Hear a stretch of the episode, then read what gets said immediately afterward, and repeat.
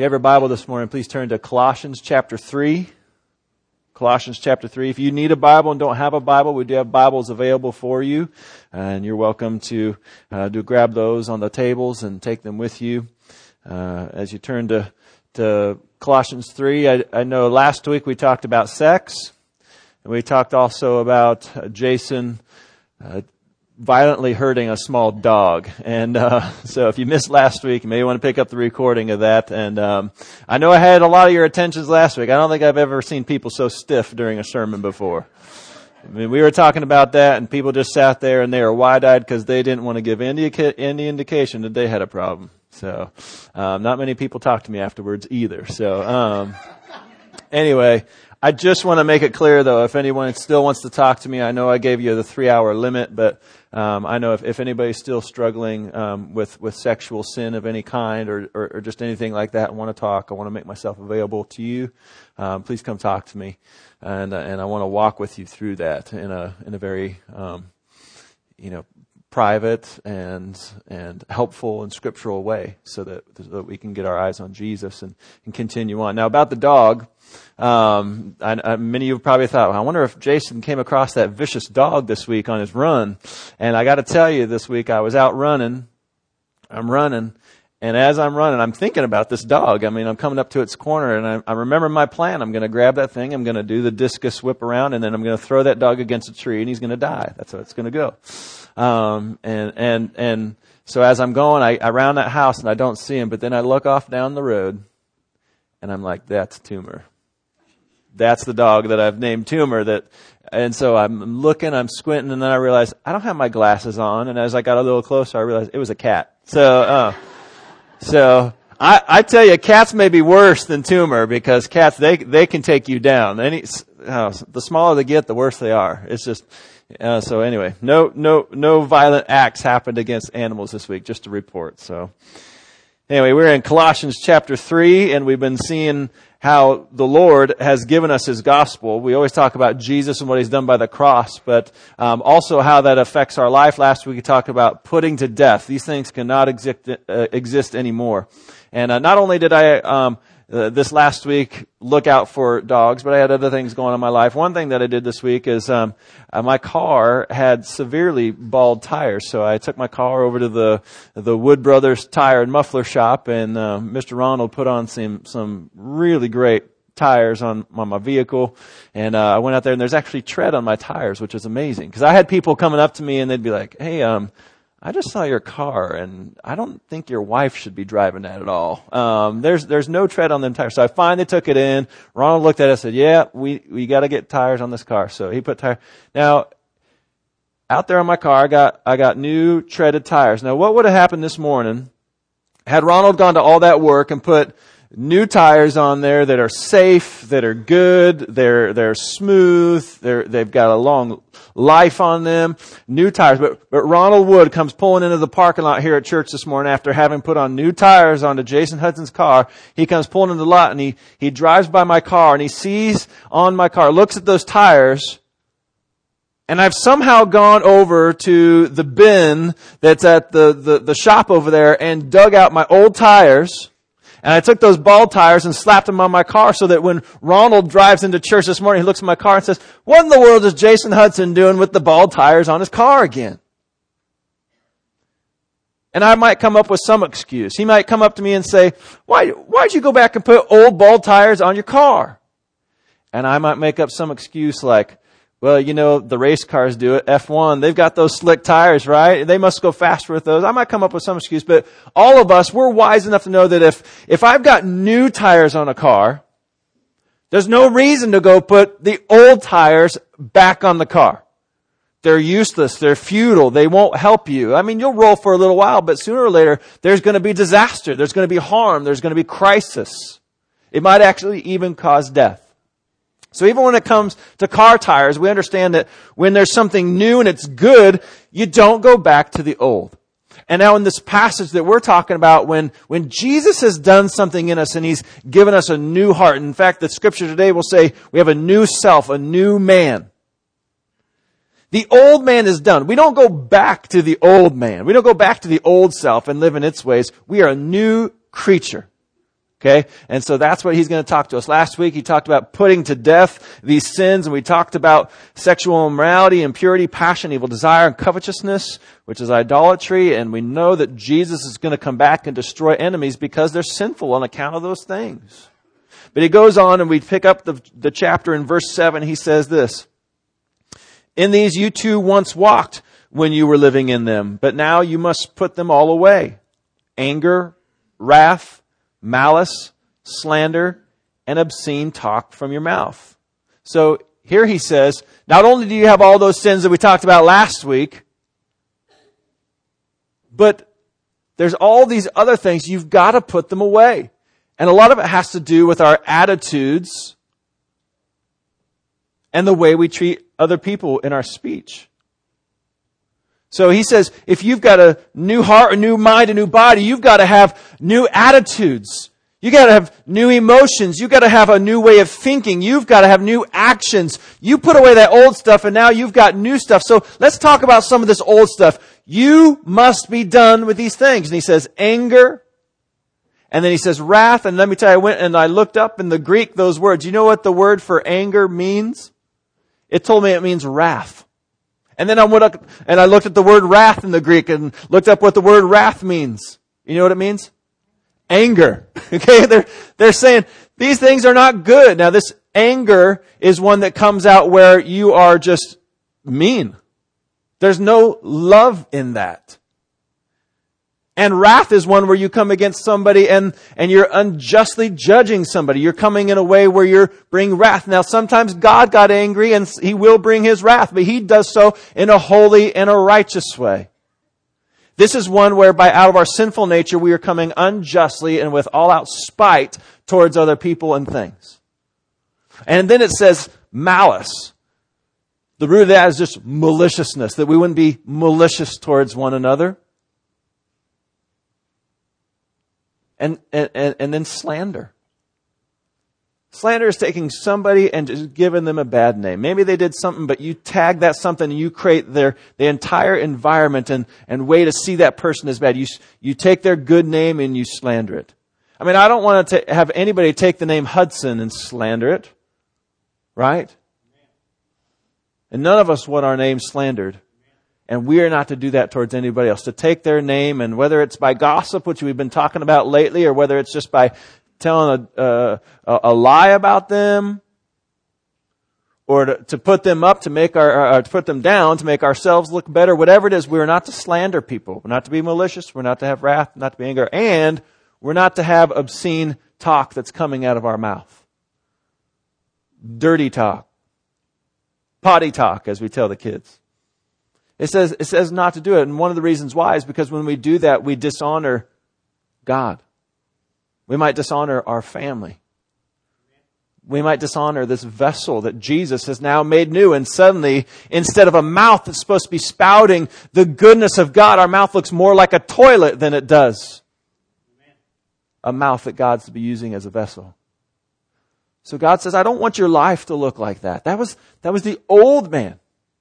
You got rid of those things. You're a new man now. And he, he talks about this. Not only is it supposed to be, excuse me, those things that you put away, but in verse 9, do not lie to one another. Seeing that you have put off the old self, the old man, the old you, with its practices.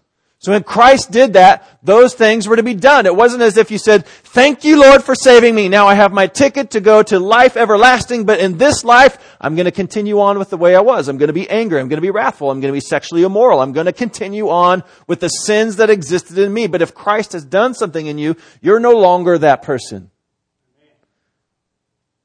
In the book of Romans, chapter 6, verse 6, it says, that old self is crucified. You have to put it away all the time. In Ephesians chapter 4, verse 22, it says that you are to continue to put that off, that old person.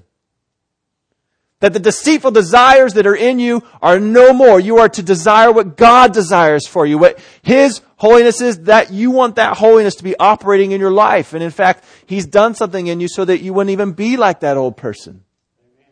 Have you known people who have come to Christ and oh, they were awful.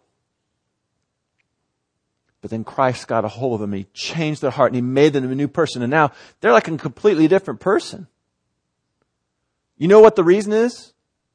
Because they are a completely different person. That was their old self.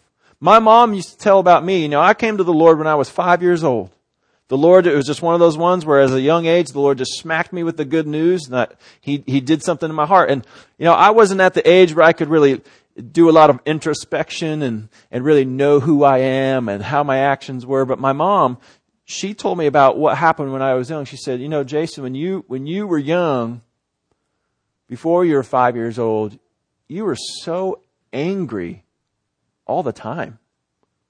And you would just lash out and you were, you're full of wrath. You know, almost like that list that we're going through. She's like, that was you. She says, she says, but when you came to know the Lord, there just became this peace about you. Now I'm sure there's times when I spout off. I'm sure my kids could be like, um, there's still moments, dad.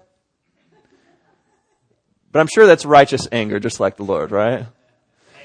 Amen. Amen. Every father's like, yes, sir. Uh, but my mom said when Jason, you were a young man, you lived in the deceitful desires of your flesh. You were living like your sinful self, but when you came to know Christ, something changed in you, even as a young man.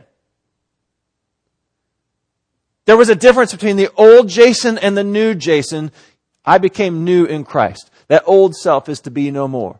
And so now I shouldn't take the bald tires of anger and wrath and lying to people. I shouldn't take those on and install them, reinstall them into my life. That old me is to continue to be dead and crucified with Christ. And I live now through Him living in me in a way that's holy and acceptable to Him. And it goes on here and it says, so we've put off the old self with its practices. And verse 10 says, and have put on the new self which is being renewed in knowledge after the image of its creator. And here there's no Greek or Jew, circumcised and uncircumcised, barbarian, Scythian, slave, free. But Christ is all and in all. So this takes place not just because somebody's black or white or somebody's male or female or somebody uh, knows English well or doesn't know English well. That's kind of what that list is saying. But if somebody comes to Christ, it's it's the same for anybody who comes to Christ. That you have put off the old self, but now you have put on the new self. In the scripture, it talks about at the very beginning, there was an Adam. He and his wife sinned, and as a result, all of humanity were sinful. We bear the image of Adam and so we sin and we sin and we sin. But when we came to Christ, we put off that old self, we put off that old flesh, and now we are put into Jesus, which the scriptures calls the second Adam. He is the actual image of God, and we are to be being made more like His image. And the way we get to know that, it says, being renewed in the knowledge of the image of its creator. I don't know about you, but sometimes I like to draw or sketch. Or maybe I'll see a little something over here. My kids like to do this too. They'll they'll see a cartoon and they'll they'll look at the cartoon and say, I, I want to I want to make a copy of that. So they'll take out their pencil and their paper and they'll they'll start drawing.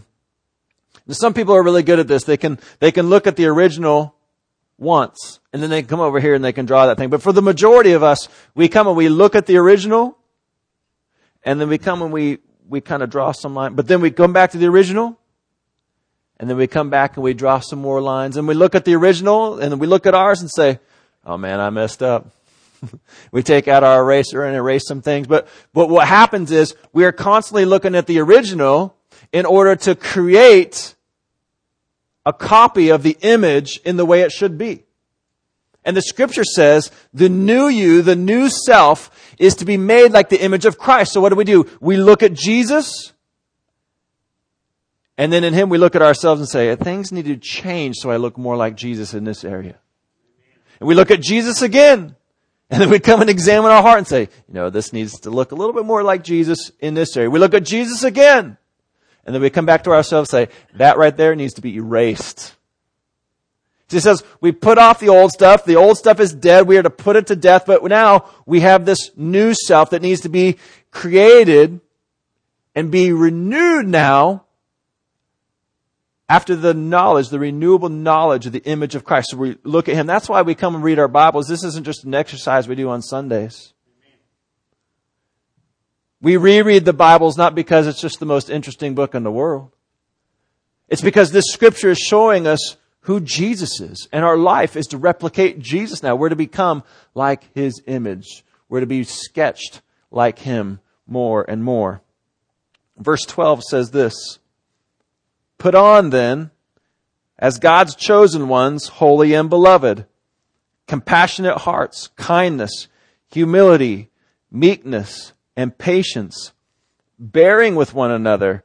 And if one has a complaint against another, forgiving each other as the Lord has forgiven you. So also you must forgive. And above all these, put on love, which binds together everything together in perfect harmony. So the Lord's using some language right now. I talked about tires before, taking them off, putting some on. The language that's being used here is kind of similar to that. It's talking actually more about clothes. You have taken off things which are dirty. This were filthy garments. In fact, in the Old Testament, when they had filthy garments, they'd take them off, they'd go burn them. Just be done with them. But then they'd be dressed new in white garments, priestly garments.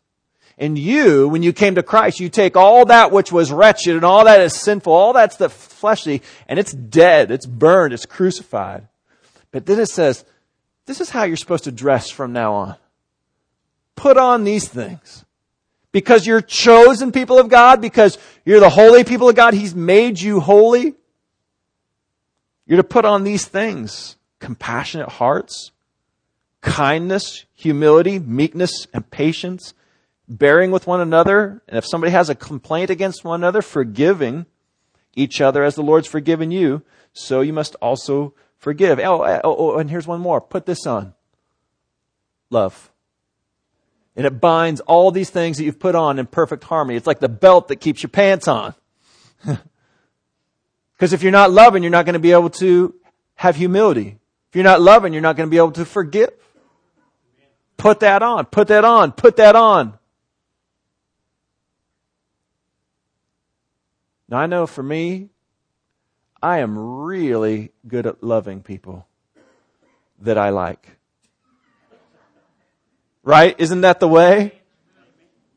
You know, it's super easy for me to be forgiving to people when I know they're likable people. But that's not what this passage is saying. And in fact, when Jesus in the Sermon on the Mount talked about things like anger and enemies and different things like that. He said, you know what?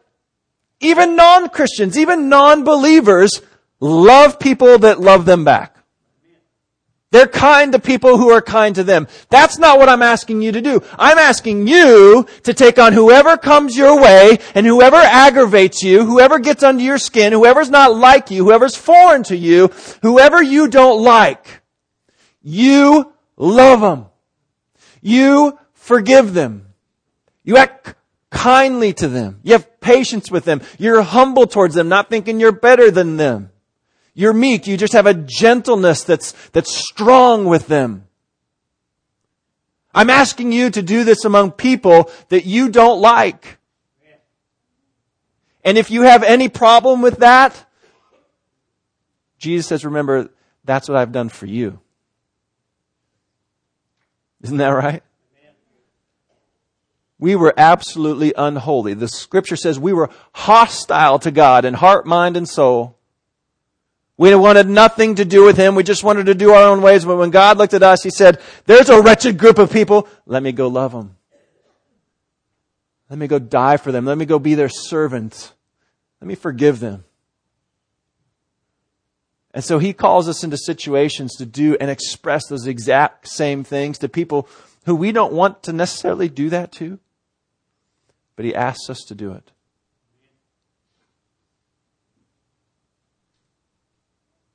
That must come from our new self. It can't come just by being Southern. Okay? Now I know I'm going to get hard on you just for a moment. This is an outsider looking in who's now an insider. Somebody laughed. You're not an insider yet, pal. Uh, we can still ring you up and take you out. Um, I think you bank on Southern hospitality too much. And I know you could look right back at me and say, well, you're a Seattle passive aggressive jerk. Okay, we've all got that. But I'm just saying, it is easy for us to say, I'm Southern and I have hospitality, but I don't always see it. On a Sunday afternoon one time, I may have shared this before, Katie's parents were in town. We went out to, to lunch. And the gal serving us, we were saying thank you. We were asking her about her day, this and that. And finally, she came over to our table and she said this You're not from around here, are you? that was kind of telling. That was not Jason from Seattle. That was somebody who's in the community who has a situation where they say, on Sunday afternoons, when everybody's coming from church, there is one group of people in this place that are being kind to me. There's only one table. You must not be from here.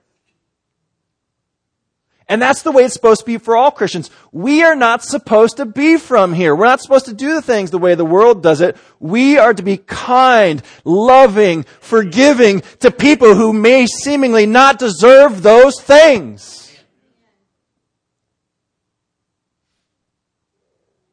You might say, but they're black. Well, I, I like black people, Pastor then why do I, every time I hear somebody had a good plumbing job at their house, you have to tell me that the person's black? You know what I'm saying?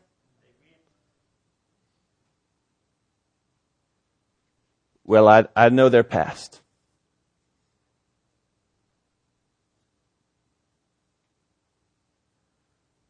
And let's bring it right into this church. One of the hardest things, even for me to do, is to recognize visitors and to come up and express kindness to them. Even when they're the ones who probably need it the most that day. Why did they even come? They're searching, they're longing, they're begging to find that here, to find it in Jesus. Now, I want you to examine just for a moment where you're sitting. Who are you sitting next to? Everybody you like, probably, right? You're sitting there, uh, husbands and wives, you better be nodding. But you're in family clusters, you're in friend clusters, and, and this is a lot of times truly how it goes. If a visitor comes into this church, first of all, having been a visitor, this is one thing that's very hard. It's very hard to find a seat in this place where it's acceptable for you to sit. When we came in as visitors, we sat in different places in this congregation, and you'd sit someplace and you'd get the glare from whoever sat there. I'm not even black. I'm the pastor. Well, that was my seat. I made that indent there. You got to be willing to show kindness to even share a seat. When the service is over, you can't say, it's embarrassing for me to go talk to that person, so I'm just going to turn to my friend group.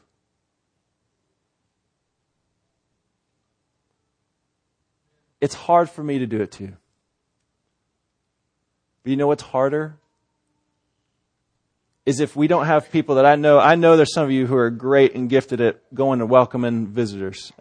And I know, I don't think we have any visitors here today, so it's easier to say some of this stuff.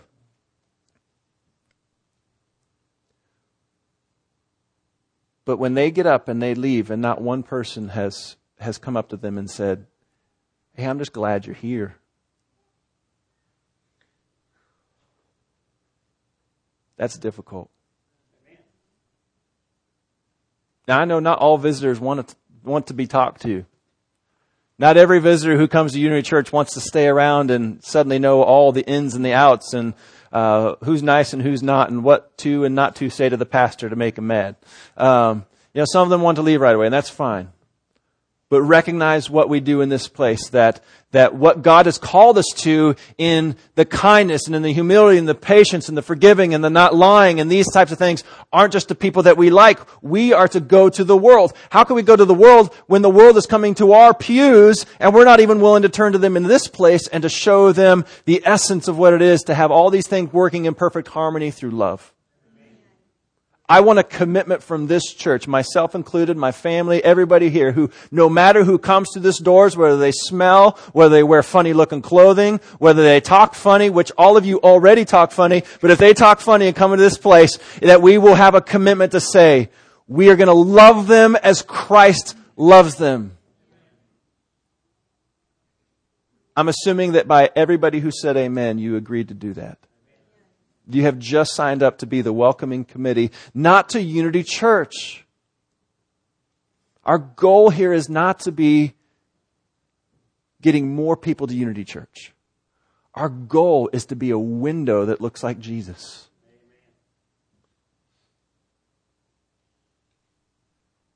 You know, the early church struggled with these things too. The Jews didn't want to let the Greeks just have it by faith. The widows, they needed help. This has been ever going that the Lord would say to the church, be done with those old ways. Look how I've loved you when you weren't lovable. When you were weird and foreign. Look how I did that for you now. I'm asking you to do that for others. Do it to one another.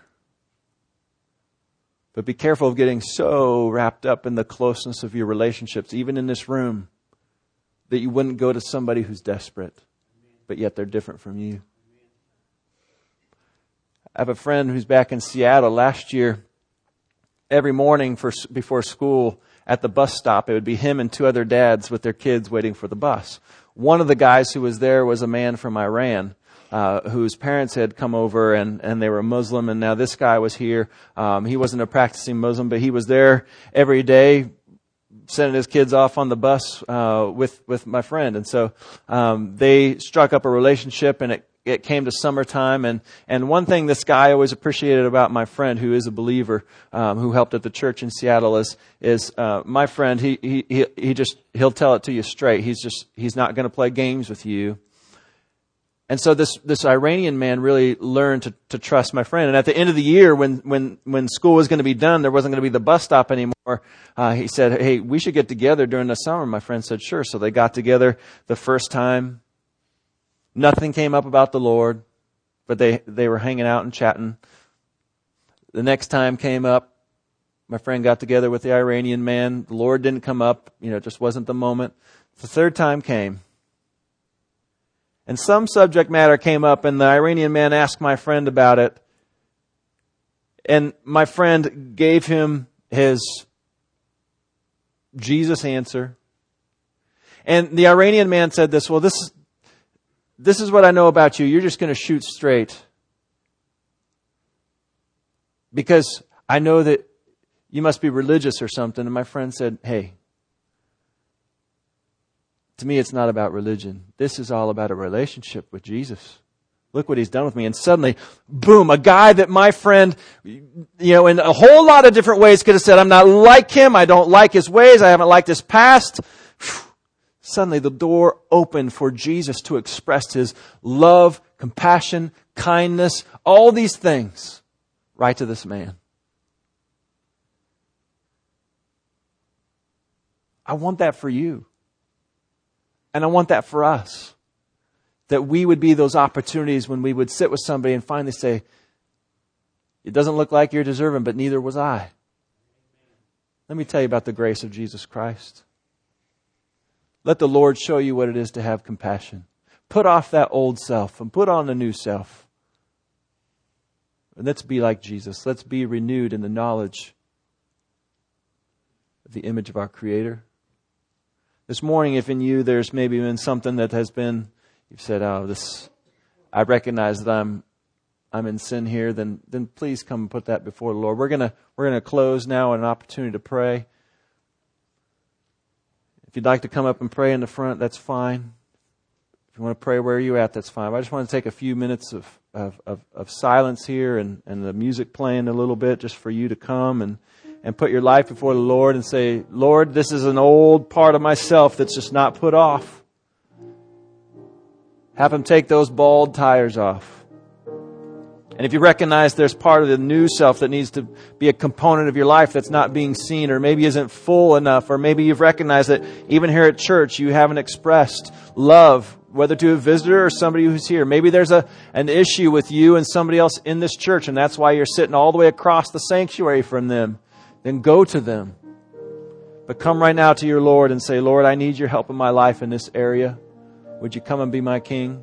If you have any other burdens on your heart, you're welcome to bring those to the Lord too. But let's go to the Lord in prayer.